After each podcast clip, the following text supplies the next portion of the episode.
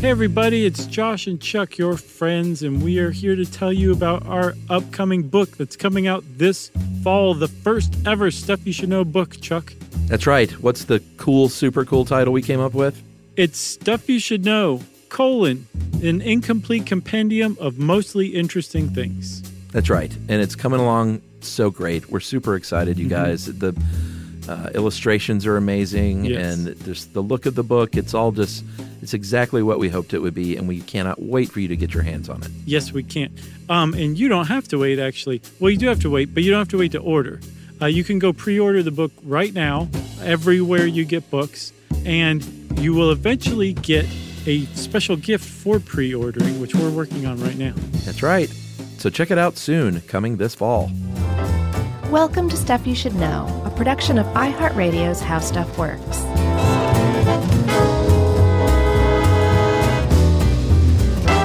Hey, and welcome to the podcast. I'm Josh Clark, and there's Charles W. Chuck Bryan over there. And this is Stuff You Should Know, the uh, Dirty Dirt edition. that dirty was the dirt. best, best I could come up with. And I even had days to think of that, and that was it, Chuck. I'm sorry. Yeah, this is a cool one. You know, we're into gardening, so it's always nice to talk uh, earth biology. Yes, agreed. Agreed. And like I had a pretty I guess I thought a decent idea about this, but boy, did this article open my eyes. Yeah, and this, you know, we covered sand and mm-hmm. we covered compost, permaculture.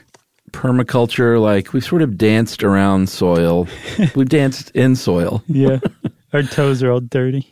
But uh, yeah, this is good to finally check this one off the old list. Agreed. So people are probably like, I don't know about this one.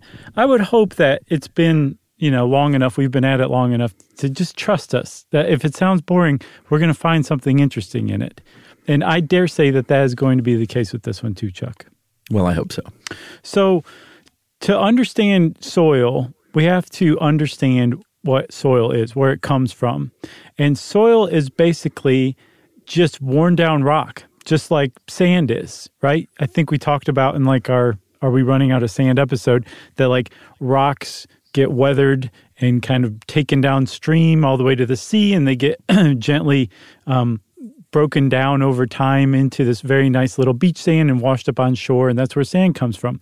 Well, basically, that is also part of the same process for producing dirt as well. It's just weathered rock that's broken down into different um, sizes that that are that that basically make up different types of soil. That's one, the main structure of it is basically just weathered rock of various sizes.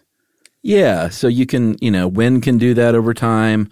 Uh, water and obviously the combination of all these is, is where you really get your money. Sure, money's worth. Sure, so you've got your wind, you've got your uh, your water.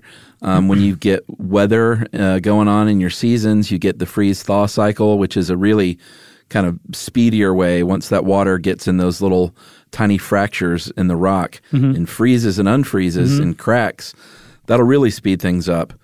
And then you get a little help from our uh, our little tiny critters uh, under under our feet. Yeah, uh, cr- tiny critters of all shapes and sizes, from like microbes like bacteria and fungi, all the way up to like prairie dogs and gophers. They're basically taking all this stuff and, and mixing it together. But the, the stuff that they're mixing together is so you've got the structure of the soil from broken down rocks, but that's just one big component. You have to have life living among it, or else it's not going to do anything. It's just it's just dead. There's nothing to it. So um, part of the process of forming soil is taking those little gritty pieces of weathered rock and adding decomposing organic matter to them. And that's where we finally start to get to what we understand as soil. Yeah, because once you have that, uh, it can hold a little bit of moisture, mm-hmm. and then that means little plants can grow. Those little plants grow, they eventually die. It's very sad for the plant and the plant's family, but it happens to all of us. And then those little plants that die, they decompose and they're holding all that carbon dioxide in their little skinny stems and leaves and body. Mm-hmm. And that carbon dioxide stays behind and it's dissolved by water. And then that forms carbonic acid, which isn't you know, if you want to throw a body in a in a barrel, you don't want to use carbonic acid. No, you're going to get caught still. You're going to get caught. So it's not super strong, but it is strong enough to help break down all those little rocks and everything even more. And before you know it, you've got soil, baby. Yeah, you got soil. So those decomposing, all that decomposing organic matter is full of like nutrients that kept the thing alive while it was living. And then all those little tiny animals and microbes that eat that stuff break it down even further, which unlocks all of the uh, nutrients in, within. And that means that plants can start to take them up in its roots and use those nutrients to grow. And so that's a big part of what soil is. It's like a, a nice little substrate, a medium for holding nutrients. And then the whole thing is actually held together itself even further by the roots that the plants that grow in the soil spread out and stabilize too. So I think one of the things we've just hit upon one of the reasons I love soil so much. It's harmonious mm-hmm. and um, symbiotic. Like everything living in the soil almost is involved in keeping everything else going and alive. It's like part of a really beautiful, complete system. Yeah, and that's why you know we always make a big deal, and science makes a big deal out of the disruption of this, and not just this process, but all Earth processes. Yeah, one little tiny thing will lead to another little tiny thing, and before you know it, you got you got issues on your hands. Yeah, you do for sure. You you can't let it get out of whack. Luckily, from what I found, I started to get into um, into like lawn care and stuff like that. It's my I new thing. Would happen at some point. and you made um, fun of me years ago, and I was like, "You just wait." Yeah, it's true. It's true, and I've learned not to flood my lawn with a quarter inch of um, of water. But um, the the best fertilizer and aeration that I found is just basically feeding m- microbes to your lawn. Like yeah. you don't need to like go dig holes and core plugs in, in your lawn. Just if you add the right kind of microbes to your lawn, all of that will just kind of turn it into this healthy soil beneath it on its own, which I just love because it's just spraying microbes onto the ground. What's more beautiful than that?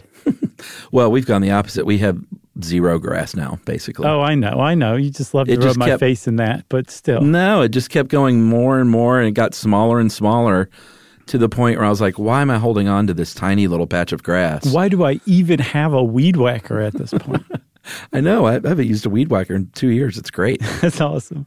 I got a big old thing. honking gas powered lawnmower, even too. So I'm basically going the exact opposite direction as you. Do you have a rider now? No, no, no. It's not oh, that okay. big. It's not that big. no, yeah, it's well, a rider. It runs on like the tier of baby deer. That's what John Deere means. Yeah. So, um, if you're talking soil, you need to talk soil horizons. And, you know, we'll get to sort of the list of the different horizons here in a few minutes. But mm-hmm. soil horizons are these horizontal levels, these striations that, you know, if you look at, like, if you go to any science center, they'll probably have some kind of cool um, piece of glass with, uh, a frame and you have soil in there and they have little lines drawn yeah. to mark these different soil horizons because soil is not all the same from the, the very top of the topsoil down three feet. It gets very different and you want space in there, you want air in there. Uh, you want to have uh, water be able to travel through there. Right. I think they say if you want like really good soil, should be about 50%, just 50% soil, and then 50% just space for air and water. Yeah, exactly. And then you want about half of those spaces to be filled with water. So you got about 50% soil, 25% air pockets, 25% water filled pores. That's ideal for sure. And that's yeah. And the, the reason the way that you get those those pores and those pockets and everything is because there's different types of soil, there's different shapes of soil, um, and there's different sizes of soil. Like we said, you know, there's sand, but there's also silt, and there's also, and get ready for your socks to be not clean off of your feet. There's also clay, which clay, whenever I think of clay, it's like a big hunk of something that I'm like having to dig through to plant a plant, and mm-hmm. it's enormous. But it turns out that clay is actually the finest uh, smallest type of soil. And it's so fine that it compacts together into these large aggregate pieces of clay that we think of when we think of clay, but that's actually huge, uh, enormous chunks of extraordinarily tiny uh, pieces of dirt of soil that are so small you can only see them with an electron microscope if you want to look at them individually. Yeah, and clay is important. It's all part of the the mix that we'll talk about uh, here in a minute. But you know, if you start off with just a a barren rock landscape, there's a very smart lady who who did this one. Was this uh, I think the Grabster helped us out with this. was this the Grabster? Yeah. Um, he must have interviewed Dr. Caitlin Hicks Pries, uh, who's an assistant professor of biological sciences at Dartmouth. Yeah. And she said, you know, if you start off, we've seen it happen. If you start off with just bedrock, in about a hundred years, you could probably grow a tree there in the soil that you would get. Seen it happen a million times. Hundred years, that's all you need. Right. And well, the reason why it can happen so fast is because some plants are early colonizers and they can grow in just a little bit of, you know, soil, just a little bit of fine rock. Um, and as long as there's like nutrients and water coming to it, it's it's fine. It doesn't need a big thing of like topsoil or potting soil. It can make do like that. And then once those plants start to die, they start to decompose, and then it really kicks off. So yeah, you can have like soil, a couple of horizons of soil in a hundred years if you're really boogieing. All right, should we boogie on down and take a break? Yeah, let's. Let's get our hands dirty, and we'll come back and we'll talk about these horizons right after this.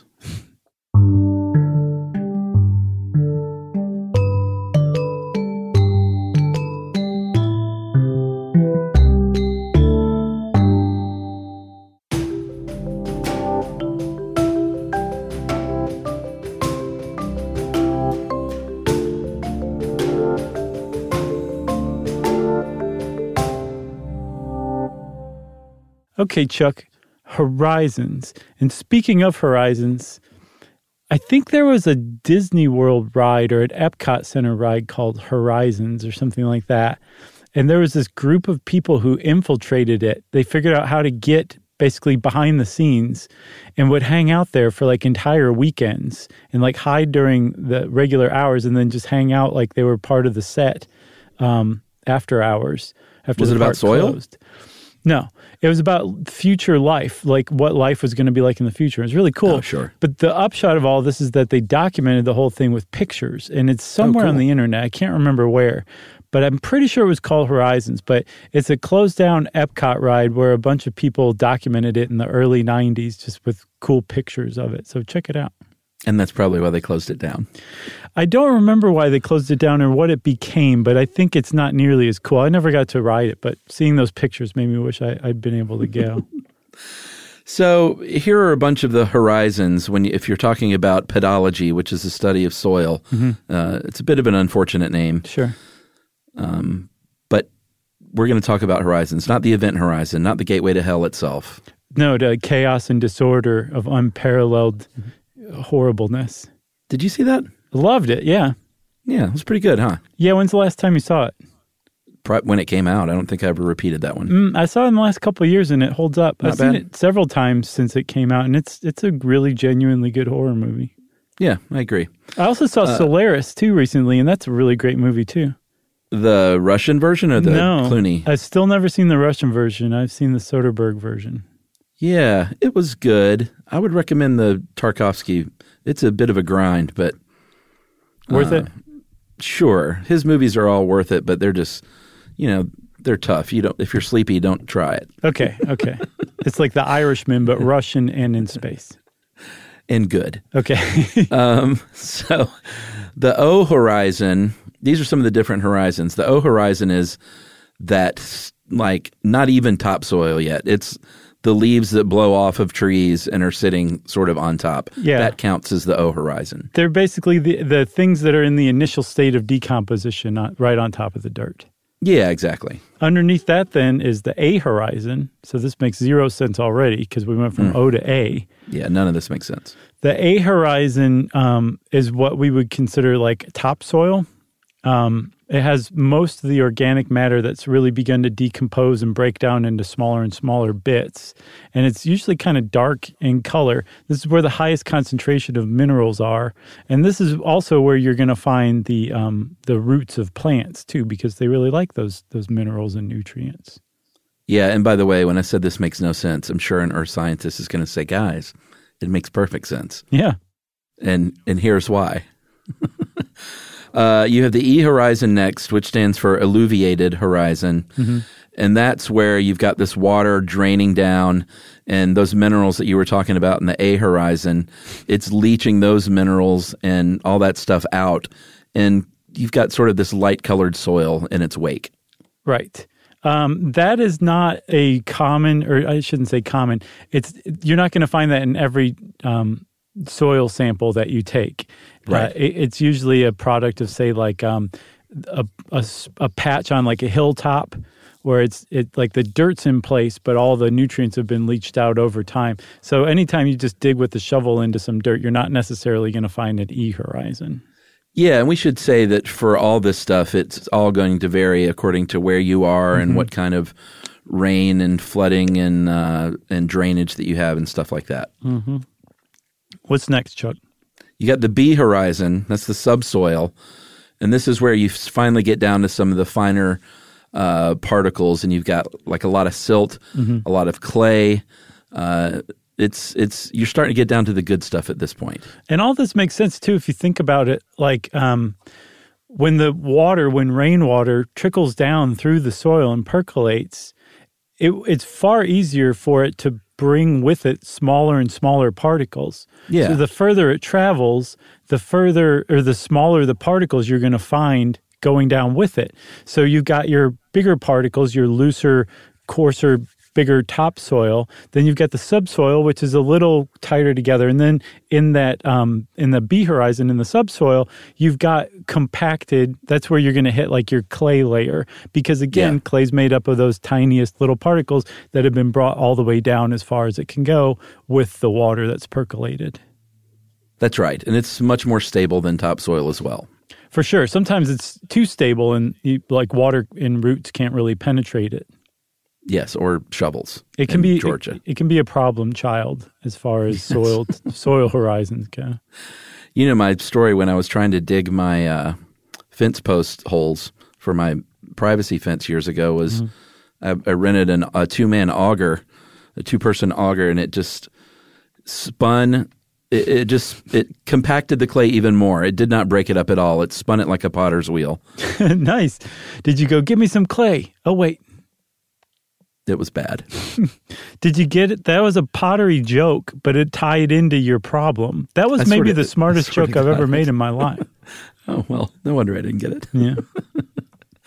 Uh, and and I think I mentioned this on the show before. If you if you do have that kind of problem, if you're going to plant and you have really tough clay that you're trying to get through, or rock for that matter, uh, get a San Angelo tool, which is that big heavy spike um, that you see at the hardware store. That's Oh you know, yeah. six feet long, has a pointy end on one side and a flat head on the other, and weighs like you know twenty pounds or something. Yeah. I never knew what they were called. They look like sharp pointy lightning rods, basically, right? Yeah, I mean, you just it's backbreaking, but if you foist that thing into the ground as hard as you can and just wiggle it back and forth a million times, Uh-huh. And then you are hit going to be able to. Well, you're going to be able to break up anything, basically. But and then you hit it with the auger or, or post hole diggers. Uh, no, I mean the auger was useless at that point. You just loosen it and use a shovel. Did you get your money back and say this auger's worth nothing? No, because they would say, "Welcome to Georgia." Bang, right. That's the state slogan. and not all over Georgia, but particularly where we are, like up in the mountains and stuff. It can get it can. The soil is very rich and very uh, pliable. Yeah. Yeah, for sure. It's good stuff, As long as you don't hit the granite underneath. which can happen. Yeah, as a matter of fact, um, because those those pieces of granite that you hit as you get closer and closer to the Appalachians further north in Georgia, that's bedrock. That's like the outermost rock of the Earth's crust, right? So you're actually touching the Earth. It's almost like the soil that builds up on top of the bedrock is, I don't know, dander maybe, and the bedrock is really the Earth's outer skin. So you're touching the Earth's skin when you're touching bedrock, which can Yeah. which can poke through the ground every once in a while is what we call rock outcroppings. Yeah, and so as far as the horizon levels go, just above the bedrock, I don't think we mentioned the C horizon. Uh, that is also rock, but that's rock that um, has weathered down some, but didn't quite make it to soil level weathering. Right, because remember, some plants can come in and colonize that rock and pretty quickly start building up soil. And if that's, that rock beneath isn't exposed to that weathering process from wind and freeze thaw and all that stuff, it's never going to get broken down. Right. It's just going to be hard on the old auger. Uh, and then the bedrock, and then you've got what's called hard pan, and these are mineral deposits that, I mean, this stuff. I, I don't know. I guess it's harder than bedrock. It just sounds like No. nothing will gr- will grow, and there's no chance for anything to permeate it. Yeah, and hard pan the, is not under bedrock. Bedrock's as low as it gets before you like that's the Earth's crust. Hard pan is just kind of I think he just kind of tossed that on where it's like this is this is another. It's like a E horizon, like an eluviated horizon. You're not going to find it everywhere. When you do, you'll know it because it's very hard to dig through, and there can be streaks of it within another you know soil system um, of different horizon layers. Uh, and you just don't want anything to do with that. Neither do plants either. It's basically impermeable as far as water and roots and shovels Yeah. go. No good. No. Uh, another term that I think is really just cute is uh, parent material, and that doesn't mean whether or not you would be a good papa or a good mama to a human child. Parent material is the type of rock that you started out with, or the type of mineral that you started out with millions of years ago that was weathered down there uh, to create what kind of soil you've got, and depending on where you live and what was there hundreds of thousands or millions of years before you, Yeah. you're going to have much different kind of soil than uh, maybe another place in the world. Yeah, like if it started out as igneous rock from a lava flow, that's going to be different kind of it's going to produce a different soil from, you know, sedimentary rock that was weathered down from a granite outcropping by a river. It's just different soil, but it can also come about in different ways. Like like that rock outcropping that was worn down by a river and just kind of sunk further and further into the ground and was built up atop of it, soil layers were. That would be called residual, where it's developed in place. There's also transported, where it could be moved by like ice, Right. like a glacier pushing soil from one place to another. Sure. Um, and then there's also cumulose, which is basically like peat, where organic material is basically suspended in in suspended animation by water. It's uh, it's prevented from full decomposition. That's right. Those are the kinds of parents that soil can have. So let's talk about the the soil texture triangle. Okay. This is where it gets pretty cool because if you're talking soil, and I, and I think people should start using the word soil more than dirt because I just think it's more evocative of what you're really talking about. I think Yeah, I dirt saw- is kind of reductive. I saw a dude who is like a soil sciences professor explain that to him, at least, dirt is like dead soil. Soil is like living, breathing. Yeah. You know, it's almost like a it's a symbiotic organism formed by the by all these different other bits of life working together. Whereas dirt's just like dead stuff that maybe will become soil one day. If it behaves itself. Right. If it if it plays its cards right. So this texture triangle, uh, if you're talking soil, is a mixture, and this is all soil of uh, sand, silt, and clay. Sand, uh, we it's a really good podcast episode on it. I, I think we did. Um, that is the most coarse, which is funny to think about because sand seems super super fine. Yeah. Uh, but when compared to silt, uh, I think sand is uh, 2 to 0.05 millimeters in diameter compared to silt, which is 0.05 to 0.002. And then, like you mentioned earlier, it's hard to wrap your head around, but clay is a really, really fine kind of soil, Yeah. uh, 0.002 millimeters in diameter. And you got to get that microscope out if you want to take a look at it. Yeah, and because the, the the different sizes, when they're put up against one another, if you've got a bunch of sand, the the pores in between the grains of sand are going to be really big, which is why beaches don't have a lot of plant life growing on them because water just drains right through them, and it's very difficult to keep organic matter suspended within it. Right.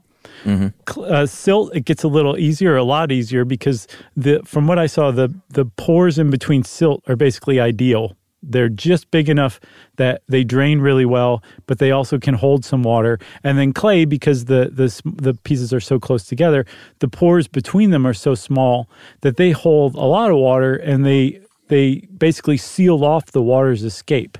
So clay can either prevent water from coming in, or it can hold it in and and drown things. Either way, it's not necessarily very good for roots. Super compacted clay.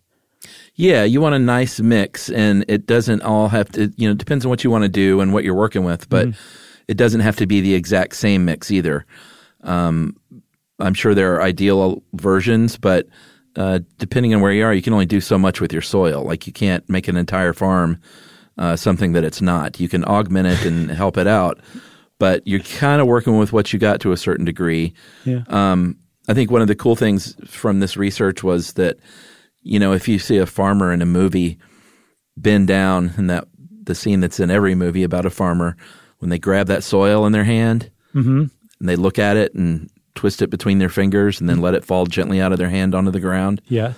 not only does that make for a nice movie moment, but that's real deal stuff. If you're a, a pro farmer or a soil scientist, you can tell exactly what's going on with that soil by how it clumps in your hand, how it moves in your hand, how it holds together, what shape it is. Right.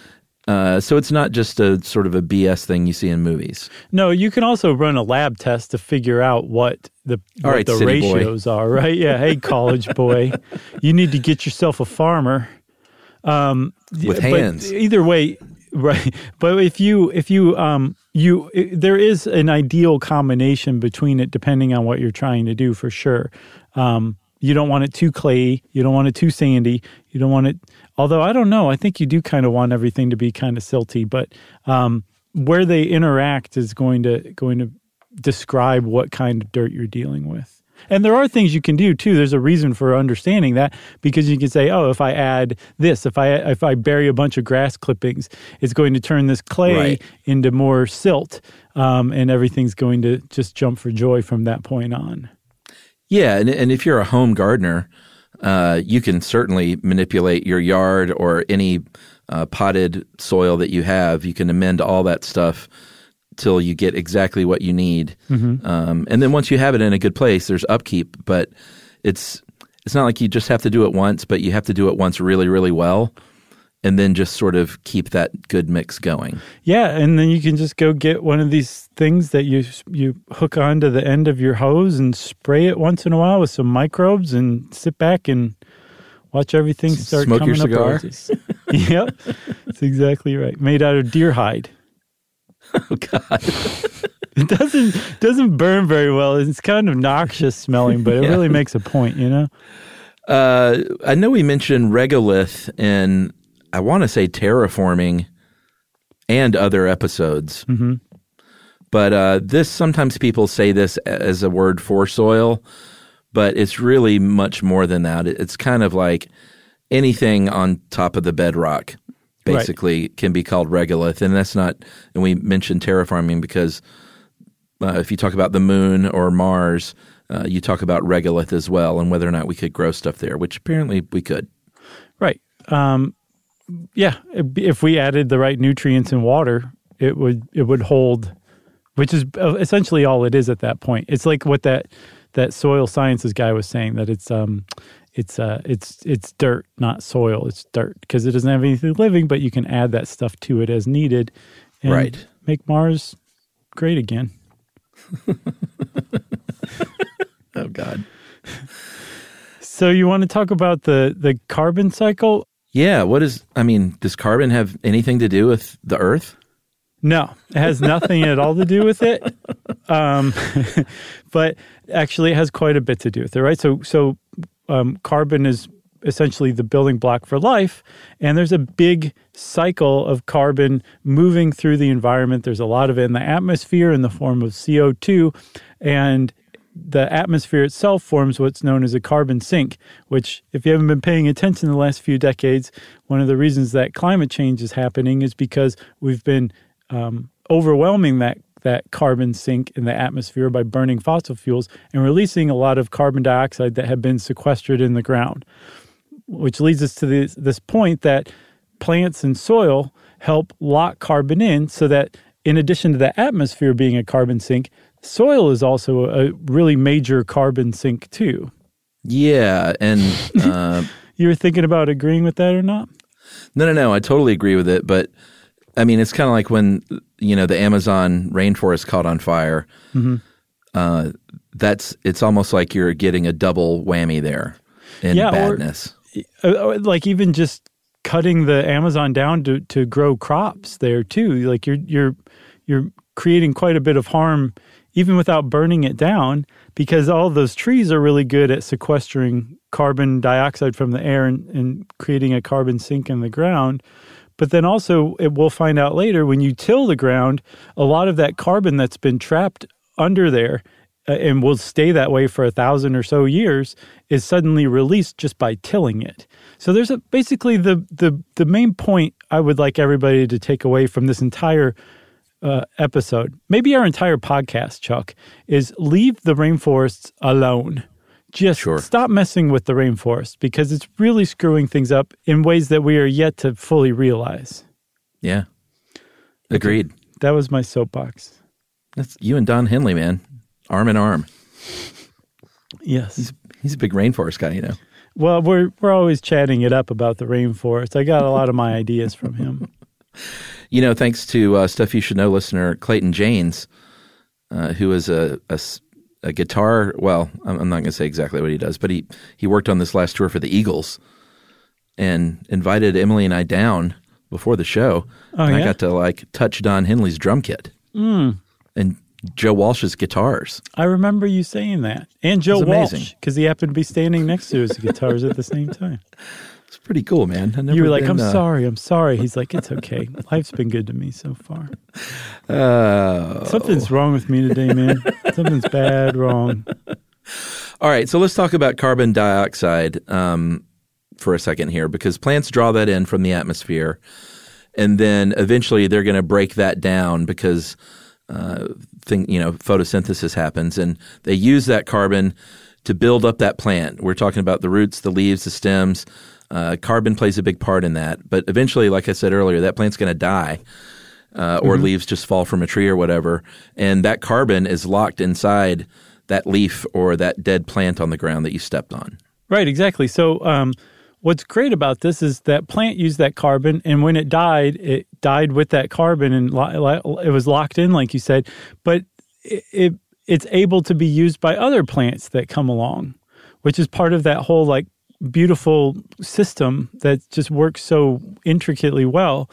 Because to unlock that carbon, you have that's where all that life that lives in the soil comes along and uh, becomes extra- extremely important because they break that stuff down and decompose it, depending on whether you're talking about bugs that chew up leaf litter um, into smaller and smaller pieces, which makes it easier for microbes to break down more quickly.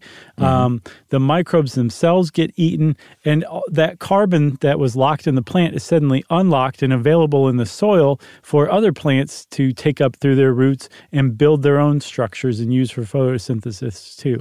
It's it's the circle of life. Right. Or it doesn't use it all, and some of that carbon is then released back into the atmosphere. Uh, then we get to the, the, the humus. And I think we might have talked about this, surely we did in composting. Yes, we And definitely m- did. Maybe did, we did one on earthworms, right? Yep, we think so. talked about it in earthworms. We talked about um, in permaculture, I believe. Yeah. we may have also talked about it in desertification and droughts. Maybe. Right. Man, we've Our done a lot of droughts episode- science. That was a good one. That was good. So humus is that um, it's basically if you compost something, years later you, you're going to finally get down to humus. It's what's left over after all that snacking is done. Uh, and it's, it's you know if you have a home composter, don't think that you have humus after a couple of months of doing a really good job composting because it takes like many years to become humus. Yeah, um, and like it's just a very small percentage of the stuff you compost will break down into humus because apparently the precursor of humus is proteins, and most compost is made up of carbohydrates, plant materials, or carbs, right? Yeah. Um, yeah, that's right. Um, so when it breaks down, this humus is it's almost like a some soil scientists apparently consider humus a third state of life where it's not just dead, it's very dead. Yeah. And decomposition is not really happening anymore. But there's a lot of minerals kind of locked in there, inorganic materials. Um, but the thing is, is you want humus. The more humus you have, the more lively and life affirming your soil is. Um, it's like eat, pray, and love down there, you know? Um, Yeah. Because humus forms an ideal house for all that other life to live in. It's like exactly what is needed for the other organisms that make soil alive in this um, symbiotic network. That's what they want is humus, um, and and it's, it's extraordinarily important stuff. But we don't fully understand why it doesn't necessarily keep breaking down after a point. Yeah, it's it's very dark. It's like black, basically. It's very spongy. Um, it has great water retention. It can hold ninety percent of its weight in water, uh, and is sort of like the bond. It's like the cement that helps. You know, when you clump that soil together in your hand and it stays together, you can thank humus for that. Yeah, as a matter of fact, you should thank humus out loud when you when you squeeze some soil in your hand. You totally should. Thank you, humus. so it's like you said, like humus holds the stuff together, but it also creates those air pockets or those gaps that are so important in um, in healthy soil. Right?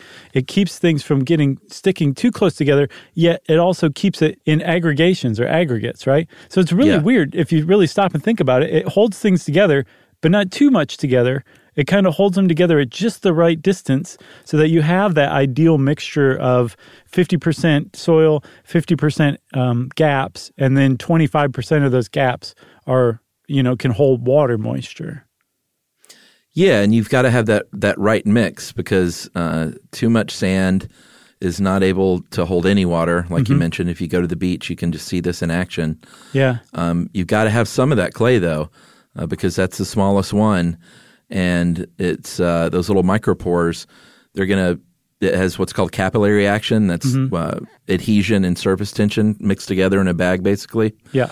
and that's super super strong and if you have clay in your soil it's going to hold that water and it'll even draw water up from the water table and say here you go go out and feed Yeah, I saw a, yet another soil sciences professor talk about capillary action, and he surprised me because he showed that um, sand has the least amount of capillary action. There's some, you know how like when you're digging into the sand, it, right before you get to the to the water beneath it, it's wet. That's because the sand's still been wicking some water up through those gaps, um, and but rather than clay being the the the strongest with capillary action or the best for soil, I should say, um, it's actually silt. He had like three tubes, silt, sand, and clay all next to each other. And the silt one just rocked the other two for how far it had wicked water up this tube. So apparently that's the ideal. Silt is just as good as it gets, is, is from what I can tell.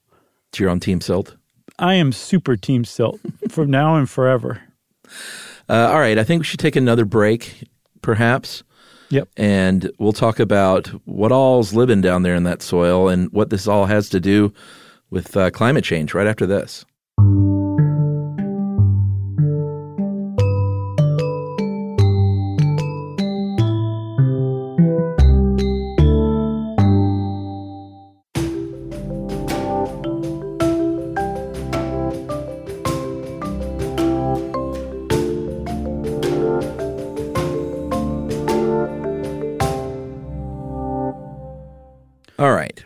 talked about uh, early on things living in the soil.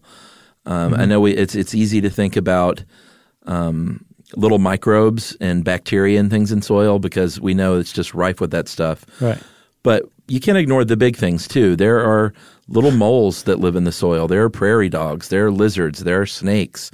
Um, all this stuff, every, every like kind of larger animal disrupts the soil but that's a good word in this case. You want that soil disrupted because it's redistributing nutrients. Mm-hmm. It's you know you want them peeing and pooping in that stuff and mixing Yeah. all that stuff in. Yeah. And you've got this sort of larger, small to larger animal system acting as little composters along the way. Yeah, and and they're actually also mechanically mixing the soil. Like you don't want your soil to just be big, medium, small. You want it to be fairly mixed together um, because big is just too the the the um, gaps between are too big, and small the gaps between are too small. You want them mixed well, and so like an earthworm burrowing actually is mixing the the earth together.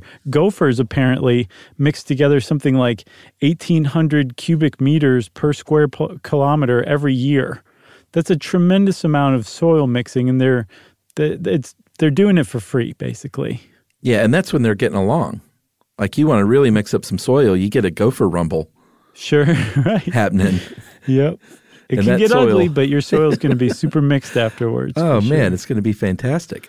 plus you can roll cigars out of their hides the hide of the loser Oh boy, you've also got spiders. You've got uh, little scorpions.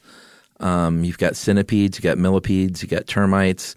Uh, you have uh, roaches. Unfortunately, uh, I think right here it says in a sample of one square foot of two-inch soil in the forest, two hundred species of mites alone. yeah that I pretty impressive i've got one even better than that right let's go down an order of magnitude or so Oh, I know where you're headed. So the microbes in the soil are so abundant and so prevalent. Apparently, a teaspoon of soil has more microbes in it. Uh, microbes is another pronunciation. Um, than there are than there are people on Earth. In one teaspoon of soil, right? That's amazing. And all these little microbes, they're bacteria, there's viruses, there's um, there's fungi. All of these mic- all this microbial life are like the the last the last layer of decomposition. But they do even a lot more than just decompose dying things. Um, there's there's a, a a function of fungus that we're just now starting to wrap our heads around called um, mycorrhizae, which is a symbiotic relationship. So so soil itself is a symbiotic relationship. This is a symbiotic relationship within the symbiotic relationship where fungus basically says, "Hey roots, I like what you're doing there above me. Um, I'm going to hang out around you and maybe grow my own system of roots out of fungus, me, that connects to your roots, but also goes through the ground and connects to other roots too. It's and I'm going to take up, you know, nutrients from the soil and help you accept them into your roots, maybe bring you some water here or there. And I'm going to let you communicate with other plants through your roots, through me, to the roots of the other plant too. so amazing. So it's like if you look at um, a mycorrhizae, if you pull up like a plant, it, it has like this thin, almost lung-like film around it. That's the fungus. That's it's like a, a root system around the root system made up of fungus, and we're just starting to understand this, and it's just beautiful to know that it, it exists like that. It's the fungus among us. It is, and there's actually humongous fungus among us, isn't there? Yeah. So um, what you were talking about is a mutualist. There are kind of three kinds of fungus, Mm-hmm. and I love that- that they call it a mutualist. It's a great name for that. Uh, the symbiotic relationship. There's the one a that good name for like a neo folk. sure, Okay, yeah, why not? why not? Get it, get a tweed vest and a jaw harp, and have have a good time. Okay. I just got a jaw harp in the mail, by the way. Is that the one that has the shoulder mounts? No, the jaw harp is the twangy thing you put in your mouth. Oh, gotcha. In That's fact, I have it here if you want me to go get it. I I'll would love you to go get it. I think we'll wait. Uh, the fungus that eats decaying matter uh, is called a saprophyte. Then you've got your mutualist, and then you've got an actual parasitic fungus. Those are the jerks of the of the forest world. But you were talking about the humongous fungus. I, I know. I feel like we've talked about this at some point. In Pando, the Pando episode. Was it in Pando? Yeah.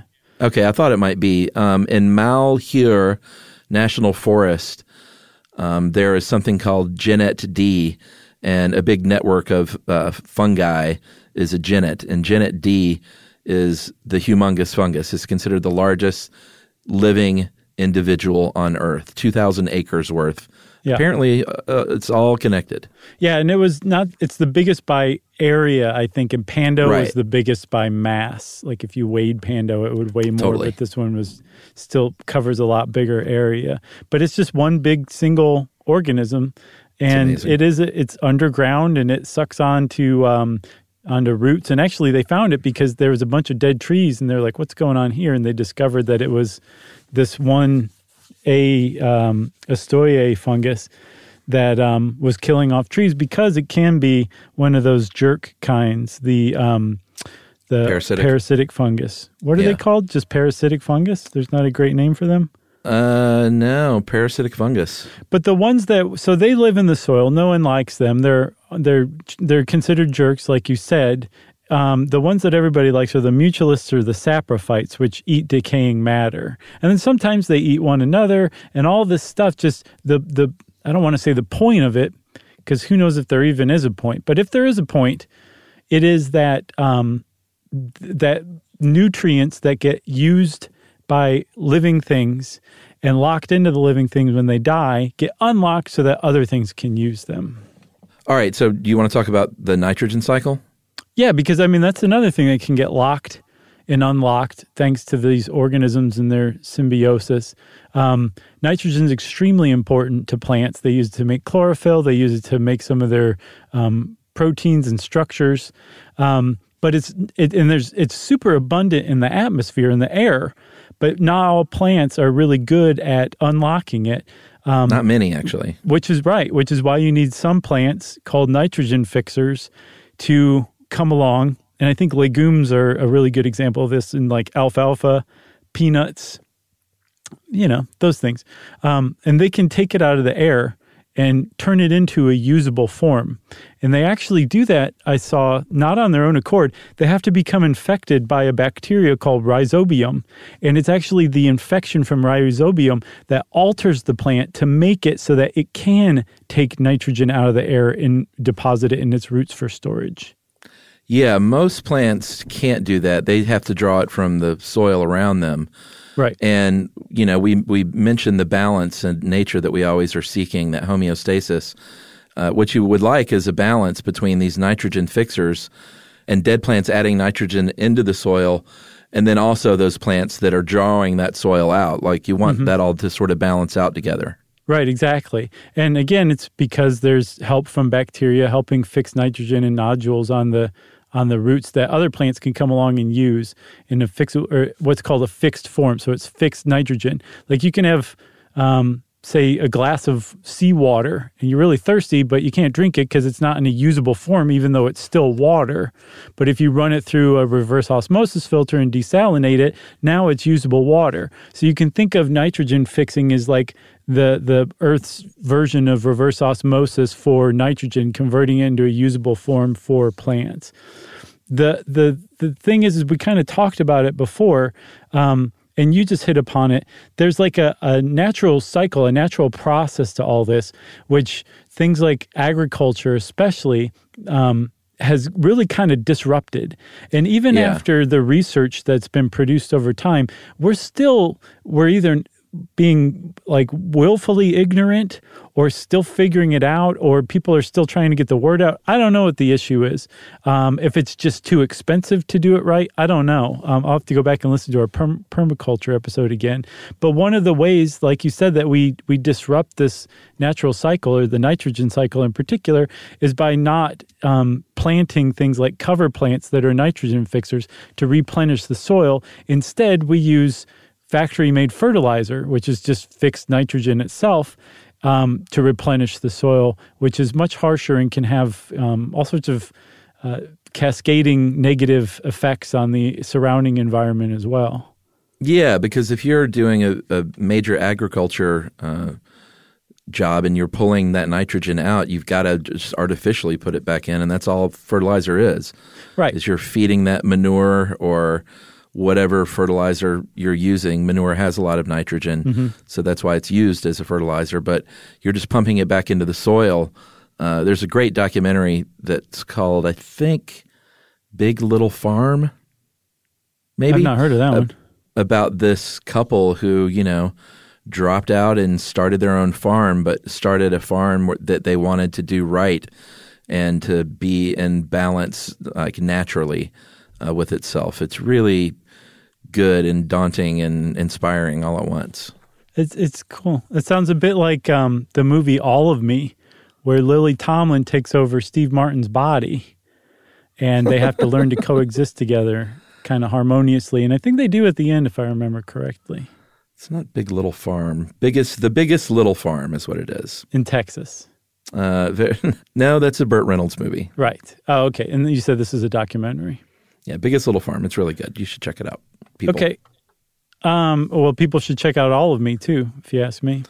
Um, the thing is, Chuck, is when you're talking about nitrogen fixing and say like, okay, well, farmers should just grow alfalfa, and then whatever, say if you harvest corn or something like that, you till it into the grass, whatever's left over after you've harvested the corn.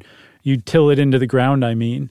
And that buried stuff actually provides a lot of food for all of those microbial life and um, earthworms and all that stuff. So they actually leave the roots of your plants alone. That's great. But even doing that requires more care than you would think because if we go back to humus, remember, humus is a really great way to lock in carbon for hundreds or thousands of years.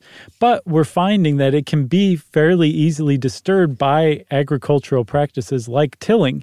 And that once you disturb it, all of a sudden it's like, oh, yeah, well, I'm done. I'm out. If you're not going to appreciate me, I'm not going to hold on to your carbon anymore. And it starts to release it. So we're finding that agricultural practices like um, tilling are actually having a contribution and an impact to climate change as well. Yeah, and it's not. Uh, and I think this came from the same interview with uh, the professor, assistant professor. Um, she's saying it's not like it's the same as the burning of fossil fuels. Um, there was an estimate is that soils have lost 120 uh, PG. What does that stand for? Pet- uh, Petagrams? petagrams. Yeah. petagrams of carbon since we've been since the dawn of agriculture, basically, and that since 1751, uh, fossil fuel burning has had a cumulative total over 400 petagrams. So it's not on par, but it is, you know, something to think about, and especially Right. when you're talking about permafrost, and you know that's why we talk about when uh, climate change is sort of like this vicious cycle where things are heating up and then uh, ice caps are melting, and when that stuff melts, that's releasing this permafrost soil that has been stored, you know, stored carbon for thousands and thousands of years. Right. All of a sudden, released back up into the atmosphere. Yeah, yeah, um, because humus is most stable as a carbon sink when it's cold.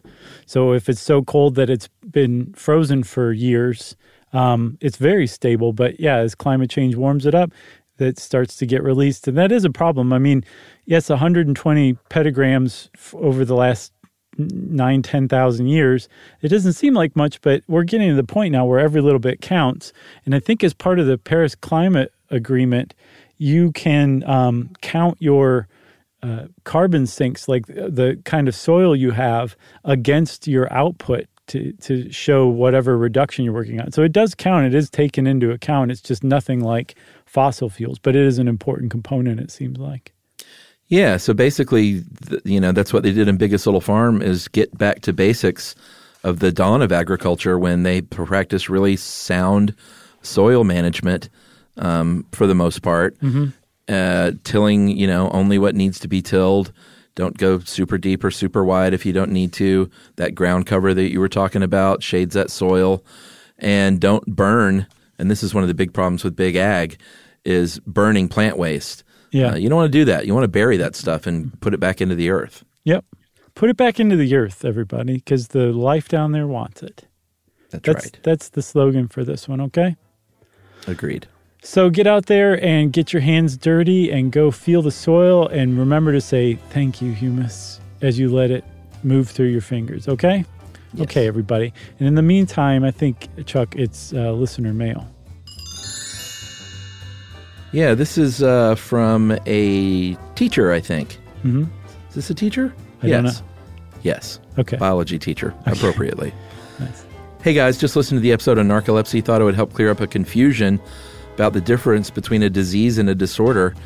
As a high school biology teacher, I had to explain the uh, difference every year. Uh, the difference is subtle, but there is a simple way to remember. A disease is caused by a pathog- uh, pathogen like a virus or a bacteria. A disorder is a malfunction, uh, malfunction due to genetics, trauma, chemical toxicity, or other non living factor. Nice. Uh, the lines can become blurred a bit because the disorder can be triggered by a disease. Some cancers are triggered by viruses. Maybe a clearer example is HIV AIDS. A person can be HIV positive, and if the viral disease is discovered in time and treated, they may never succumb to the disorder that is AIDS, which sets in when the infected person's immune system has been effectively eliminated. Hope this helps the issue. Thanks again. Keep up the good work. And that is from Rich Brusk from Manhattan, Kansas. That's a uh, Manhattan, Kansas. That's right. that is a world class biology teacher, Chuck. Totally. What was his last name? Brusk. With a B? Sure. Thanks, Mr. Brusk from Manhattan, Kansas. Um, we appreciate that, and we appreciate you being a biology teacher and a world class one at that. Uh, if you want to show off what a world class person you are, you can get in touch with us too, like Mr. Brusk did. Uh, you can send us an email.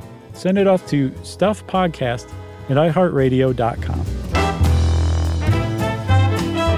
Stuff You Should Know is a production of iHeartRadio's How Stuff Works. For more podcasts from iHeartRadio, visit the iHeartRadio app, Apple Podcasts, or wherever you listen to your favorite shows.